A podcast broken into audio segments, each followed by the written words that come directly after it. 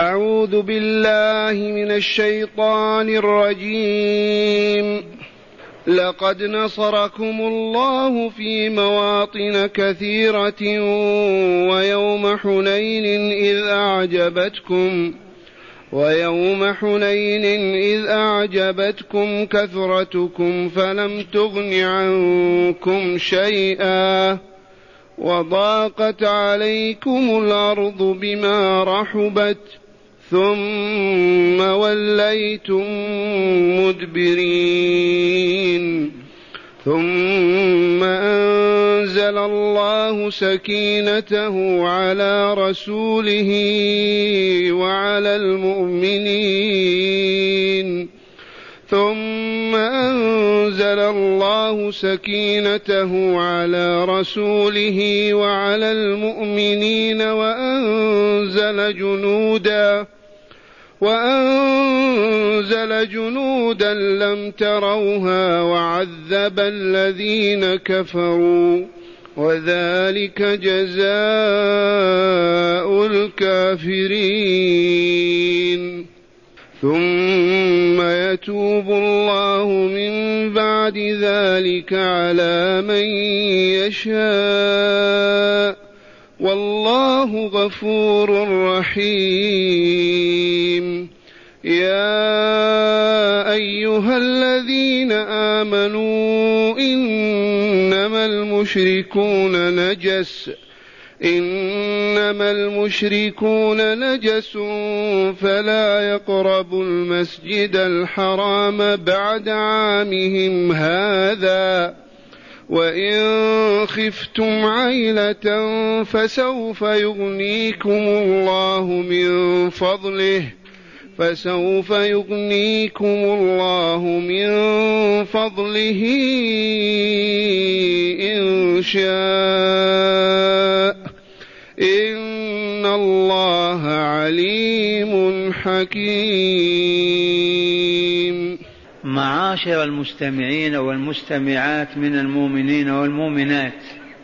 قول ربنا جل ذكره لقد نصركم الله في مواطن كثيرة.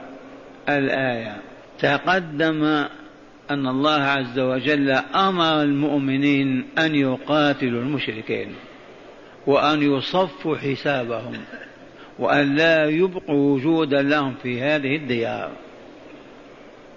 لماذا؟ لأنها قبة الإسلام وبيضته. لا يجتمع دينان في هذه الديار ديار الجزيرة ومنها ينطلق الإسلام والمسلمون. فلا ينبغي أن يبقى مشرك في هذه الديار. وحذرهم من موالاة أقربائهم الكافرين وأصدقائهم في الجاهلية. هنا كأنما قال لم تخافون؟ لم ترهبون العدو؟ لم لم؟ وقد نصركم الله في مواطن كثيرة. أبعد ذلك النصر يهزمكم حاشاه. لقد نصركم الله في مواطن جمع موطن مكان الحرب منها أولها بدر. ما انتصروا؟ ثاني بدر ماذا؟ خيبر. ما انتصروا؟ ثالثا الفتح بكامله مواطن كثيرة. لقد نصركم الله في مواطن كثيرة وبالذات يوم حنين. وحنين اسم وادي ما بين مكة والطائف. وسبب هذه الهزيمة أولا لما فتح الله على رسوله مكة. وكان رجاله المجاهدون معه من المدينة عشرة آلاف مقاتل ما بين أنصاري ومهاجر. وخرج معه ألفان من مسلمة الفتح ممن أسلموا من يومين وثلاثة وأربعة. لما خرج؟ لأن هوازن أو ثقيف لما بلغهم انتصار الرسول صلى الله عليه وسلم قالوا لم يبق مجال أبدا إلا أن نضرب إما ننتصر وإما ننكسر. فجمعوا رجالهم ونساءهم وأطفالهم وأموالهم حتى الأطفال حتى يموتوا امرأته بين يديه طفله تحت قدمه ماله معه إما النصر وإما الموت. وخرجوا وخرج رسول الله صلى الله عليه وسلم. ووصلوا إلى واد حنين في الليل فدبروا مكيدتهم. فملأوا شعاب الوادي برجالهم والنبال والسهام في جيوب أيديهم. وقالوا إذا مر محمد ورجاله نصب عليهم مطر السهام تكون الهزيمة مرة. والرسول صلى الله عليه وسلم وأصحابه ما عندهم هذا. يا أيها المصور ما أذنا لك في التصوير؟ أما علمت أن من أشد الناس عذابا يوم القيامة المصورون؟ أي شيء. أنا خفته يصور. سامحني إذا أخطأت والخطأ من طبعنا. إذا فوصل رسول الله صلى الله عليه وسلم ورجاله لاثنى عشر ألف. فلما توغلوا في الوادي ليجتازوه إلى ثقيف صب عليهم أولئك المشركون سهامهم ونبالهم. والمكان ضيق مضيق وادي. فولوا مدبرين ما عرفوا أين يتجهون. ولم يبق إلا رسول الله صلى الله عليه وسلم ومعه أبو بكر وعمر ومعه ابن عمه وثلاثة من آل البيت أو أربعة. ولوا مدبرين كما أخبر تعالى. إذا ولم يبق إلا الرسول ونفر معه وكان العباس ينادي يا أهل سمرة يا أهل سمرة أي من بايعتم رسول الله تحت الشجرة في صلح الحديبية. لقد رضي الله عن المؤمنين إذ بايعونك تحت الشجرة.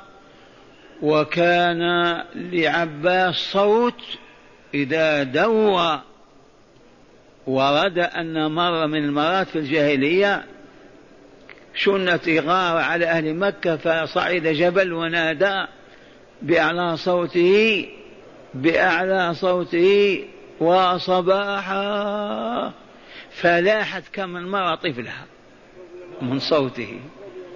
ذكرت هذه الرواية في التفسير. والشاهد عندنا يا أهل صموى ما إن سمعوا الصوت حتى أخذوا يتراجعون. ووقف الرسول ويقول أنا النبي لا كذب أنا ابن عبد المطلب. وأنزل الله ملائكة فأخذت تلامس قلوب المؤمنين وتنفخ فيها روح الشجاعة والثبات والإقدام. فعادوا كالجبال. ثم أخذ الرسول حفنة من تراب وقال شاهت الوجوه. شاهت الوجوه. وما هي إلا جولة. وإذا أولئك المشركون كلهم بنسائهم وأطفالهم وأموالهم أسرى في أيدي الرسول والمؤمنين. آية من آيات الله. هاه تعالى يمن هذا عليهم وعلينا معهم. لقد نصركم الله في مواطن كثيرة. ويوم حنين بالذات وفي يوم حنين إذ أعجبتكم كثرتكم فلم تغن عنكم شيئا. إذ أعجبتكم كثرتكم فلم تغن عنكم شيئا. وهذا لأن الذين أسلموا ثلاثة أيام وأربعة منهم من قال لن تنتهي هزيمتهم إلى البحر. فرحان بهذه الكلمة. ومنهم من قال لن نغلب اليوم من قلة. وهذا هو الإعجاب بالنفس. فكان الهزيمة تأديبا لهم وتربية. إذا لقد نصركم الله في مواطن كثيرة ويوم حنين إذ أعجبتكم كثرتكم اثنا عشر ألفا فلم تغن عنكم شيئا من الإغناء. وضاقت عليكم الأرض بما رحبت على اتساع الأرض ضاقت. ثم وليتم مدبرين إلى الوراء فارين هاربين. ثم أنزل الله سكينته على رسوله وهو في الميدان. أنا النبي لا كذب أنا ابن عبد المطلب. وعلى المؤمنين وأنزل جنودا لم تروها. ألا وهم الملائكة. لا يقاتلون بالسيوف والرماح ولكن يلامسون القلوب وينفخون فيها روح الثبات والصبر. فثبت المؤمنون وصبروا وعادوا للمعركة من جديد. وأنزل جنودا لم تروها وعذب الذين كفروا. أي عذاب أكثر من أن يسبوا بنسائهم وأطفالهم وأموالهم وتقتل رجالهم ونساؤهم فالمرأة إذا قاتلت تقاتل تقتل. وأنزل جنودا لم تره وعذب الذين كفروا وذلك جزاء الكافرين إلى يوم الدين. ويوم القيامة جزاهم النار والخزي والعذاب. هذا جزاء أعلنه الله تعالى. الهزائم تصيب الكافرين لا تصيب المؤمنين.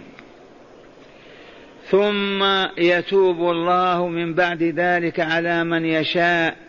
وقد تاب الله على رجالات من ثقيف وعلى رأسهم من كانوا يقودون المعركة كمالك بن عوف وغيره. دخلوا في الإسلام. والذين أسروا دخلوا في الإسلام وتاب الله عليهم ويتوب الله على من يشاء والله غفور رحيم. غفر لهم ذنوبهم الماضية التي ارتكبوها من شن الحرب على الرسول والمؤمنين ومن قتل المؤمنين ومن الشرك والكفر ومن الفسق والفجور. كل ذلك غفره الله عز وجل لأنه غفور ورحيم رحمهم برضاه وأدخلهم جنته مع المؤمنين. فلا عجب إذن أن يتوب على هؤلاء الكافرين الذين شنوا الحرب على رسول الله والمؤمنين ويغفر لهم لأن من صفاته أنه غفور رحيم. ثم ناداهم الله بهذا النداء يا أيها الذين آمنوا ونحن معهم ومنهم لبيك اللهم لبيك اسمعوا ناداهم ليخبرهم. إنما المشركون نجس. نجاسة معنوية. قلوبهم عافنة نفوسهم منتنة. أوضار الشرك والكفر والفسق والفجور كل هذه نجاسة وأوساخ. نجس فلا يقرب المسجد الحرام بعد عامهم هذا. هذه السنة التاسعة. التي حج فيها أبو بكر بالمؤمنين وبعث رسول الله عليا ومن معه يعلنون هذا الإعلان في منى وعرفات ومكة. ألا لا يحجن بعد العام مشرك ولا يطوفن بعد العام عميان. إذ كانوا يطوفون بالبيت عراه إذا لم يجدوا ثياب الحمس والأشراف يطوفون بها حينئذ يسلخون ثيابهم ويطوفون. عراه يا أيها الذين آمنوا لبيك اللهم لبيك أخبرنا. قال إنما المشركون نجس. مشركو مكة وقريش وثقيف وإلى كل المشركين. المشرك الكافر بالله الذي يعبد مع الله سواه أو المنكر لوجود الله كالملاحدة كل الكفار نجس. فبناء على هذا لا يقرب المسجد الحرام بعد عام ماذا. هذا خبر ولكن معناه الأمر يجب أن تمنعوهم وأن تصدوهم وأن تردوهم وأن تقفوا في وجوههم ولا تسمحوا لكافر أبدا أن يدخل مكة والحرم. والحمد لله مضى ألف وأربعمائة سنة وكسر ما دخل كافر مكة. عرفتم؟ هذه آيات الله. لأن الله أودع هذا السر لعباده المؤمنين ألا يسمح أبدا لمشرك كافر يدخل الحرم المكي. أما غير الحرم المكي يدخلون بإذن المسلمين إلى مساجد لأمر ما لهم ذلك. لكن ليسوا قاهرين غالبين ولكن بإذن من المسلمين. قال نريد أن نشاهد المدينة يجوز يعطى إذن ويشاهد يدخل مثلا. أما باقي المساجد فكذلك. يدخل بيت المسجد الأقصى يشاهد بإذن المؤمنين وتحت إمرتهم ومشاهدتهم. والله يقول فلا يقرب المسجد الحرام. خاص بهذا المكان. مكة والحرم حولها والمسجد في داخلها. إنما المشركون نجس فلا يقربوا المسجد الحرام بعد من هذا. وإن خفتم عيلا والعيلة الفاقة والفقر لأن الشيطان وسوس. قالوا إذا منعنا المشركين وهم يأتون للحج كل عام بالتجارات أنواع المال أنواع الطعام الثياب من كل جهة. إذا تكسب تجارتنا ونفتقر. قالوا بالفعل هذه أمة تحدثوا فقال تعالى وإن خفتم عيلا ماذا يحصل؟ فسوف يغنيكم الله من فضله. انزعوا من اذهانكم هذه. وبالفعل ما إن فتح الله مكة وانتصر الإسلام حتى جاء الحجاج من الشرق والغرب والشمال والجنوب بتجاراتهم وأموالهم وأغنى الله تلك الديار غنى لا نظير له. وعد الله عز وجل. فإن خفتم عيلا فسوف يغنيكم الله من فضله إن شاء. هذا الاستثناء وهذه اللطيفة لطيفة. إن شاء. لولا قوله إن شاء لأصبحت القلوب مطمئنة. لا تعمل ولا تسعى ولا وعدنا الله بالغنى. فقال إن شاء يغنيكم وإن شاء يفقركم أي إن عملتم بأسباب الغنى أغناكم وإن عملتم بأسباب الفقر أفقركم لأن لله سننا وفي الحديث تغدو خماصة وتروح بطانة الطير. فلا بد من السعي لا بد من العمل حتى لا يقول إذا ما في حاجة الآن إلى العمل أبدا. وعدنا الله بالإغناء. إن شاء لتبقى قلوبهم متعلقة بالله عز وجل يسألونه ويتضرعون إليه أن يغنيهم ولا يفقرهم وإن شئت قلت لما قال تعالى إن الله حكيم عليم حكيم. هذا تعليل لقول إن شاء. فإنه عليم بالطباع والأخلاق والأعمال حكيم فيما يشرع ويقنن. فلهذا قال إن شاء. لو ما قال إن شاء لاطمأنوا إلى الغنى المطلق بدون عمل. ولكن لا بد من الجهاد والكسب والعمل. مرة ثانية أسمعكم الآيات وتأملوا. أجعلت يا أي لقد نصركم الله في مواطن كثيرة. ما هذه المواطن الكثيرة تعرفون منها شيء؟ بدر خيبر فاتح. أه؟ الخندق لا. لا قريضة بني النضير.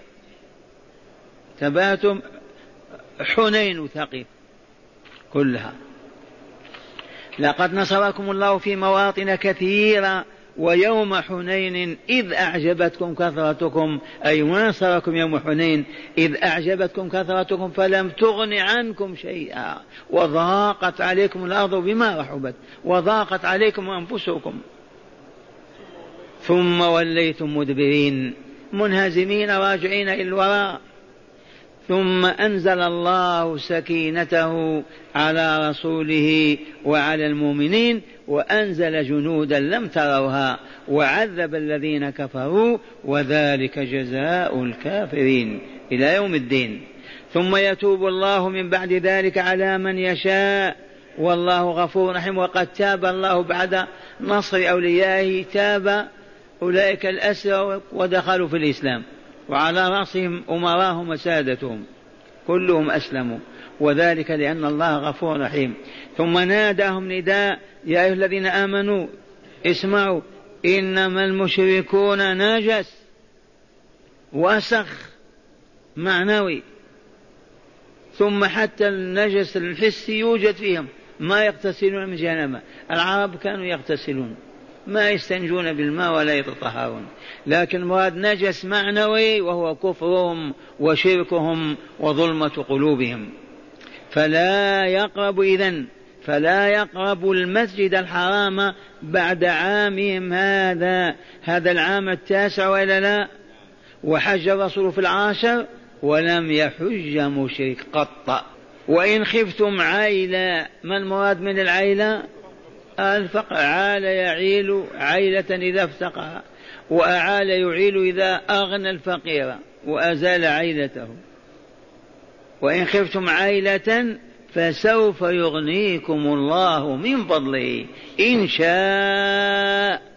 عرفتم سر إن شاء هذا الاستثناء؟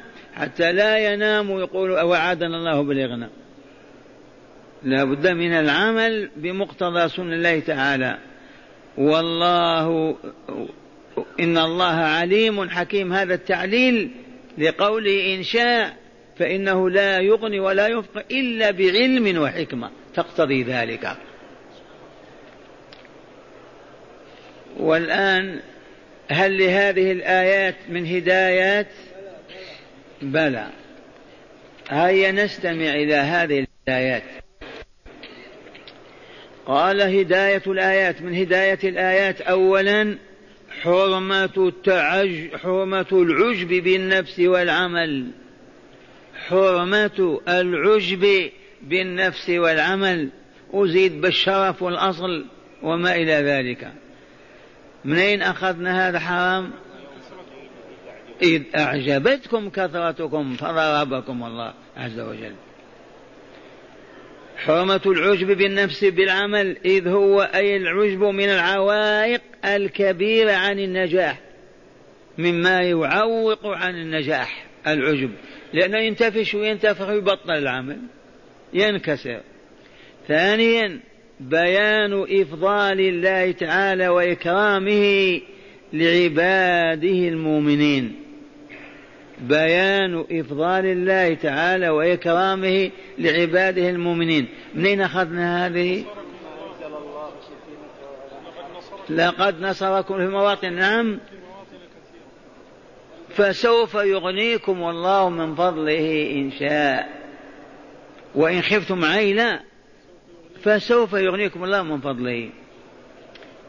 ثالثا بيان الحكمة من القتال في سبيل الله تعالى. بيان الحكمة من القتال. ما الحكمة في القتال؟ من أين أخذنا؟ يا أيها الذين آمنوا إنما المشركون نجس فلا يقربوا المسجد الحرام بعد هذا. أي قاتلوهم وردوهم لتبقى للإسلام طهارته ويبقى له نقاه وعزته. ما تختلط به الأنجاس. رابعا تقرير نجاسة الكافر المعنوية. إنما المشركون نجس. خامسا منع دخول المشرك الحرم المكي. كائنا من كان. بخلاف باقي المساجد فقد يؤذن للكافر لمصلحة أن يدخل بإذن المسلمين. مرة ثانية. منع دخول المشرك الحرم المكي. مكة والحرم حولها والمسجد الحرام. كائنا من كان أبيض أو أسود. بخلاف باقي المساجد فإن لهم أن يدخلوا بإذن المسلمين لمصلحة تقتضي ذلك الدخول. سادسا لا يمنع المؤمن لا يمنع المؤمن من امتثال أمر ربه الخوف. لا يمنع المؤمن من امتثال أمر ربه الخوف من الفاقه والفقر. أما قال وإن خفتم عيلا فسوف يغنيكم أي امنعوا الكافرين من دخول الحرم وإن خفتم فقرا فالله يغنيكم. اذا فمن هنا قلنا لا يمنع المؤمن من امتثال أمر ربه الخوف. كون يخاف ما يصلي يخاف ما يقول كلمة الحق. يخاف ما يعطي ما وجب عليه. هذا الخوف باطل لا يمنع المؤمن الخوف من أن يفعل الخير أو يدعو إليه. سادسا لا يمنع المؤمن من امتثال أمر ربه في واجب الواجبات أو في نهي من من المنهيات لا يمنع الخوف من الفاقة والفقر ذلك. فإن الله تعالى تعاهد بالإغناء إن شاء. افعلوا ما أمر الله واجتنبوا ما نهى الله ولا تخافوا الفقر فإن الله وعدكم الغناء إن شاء والله عليم حكيم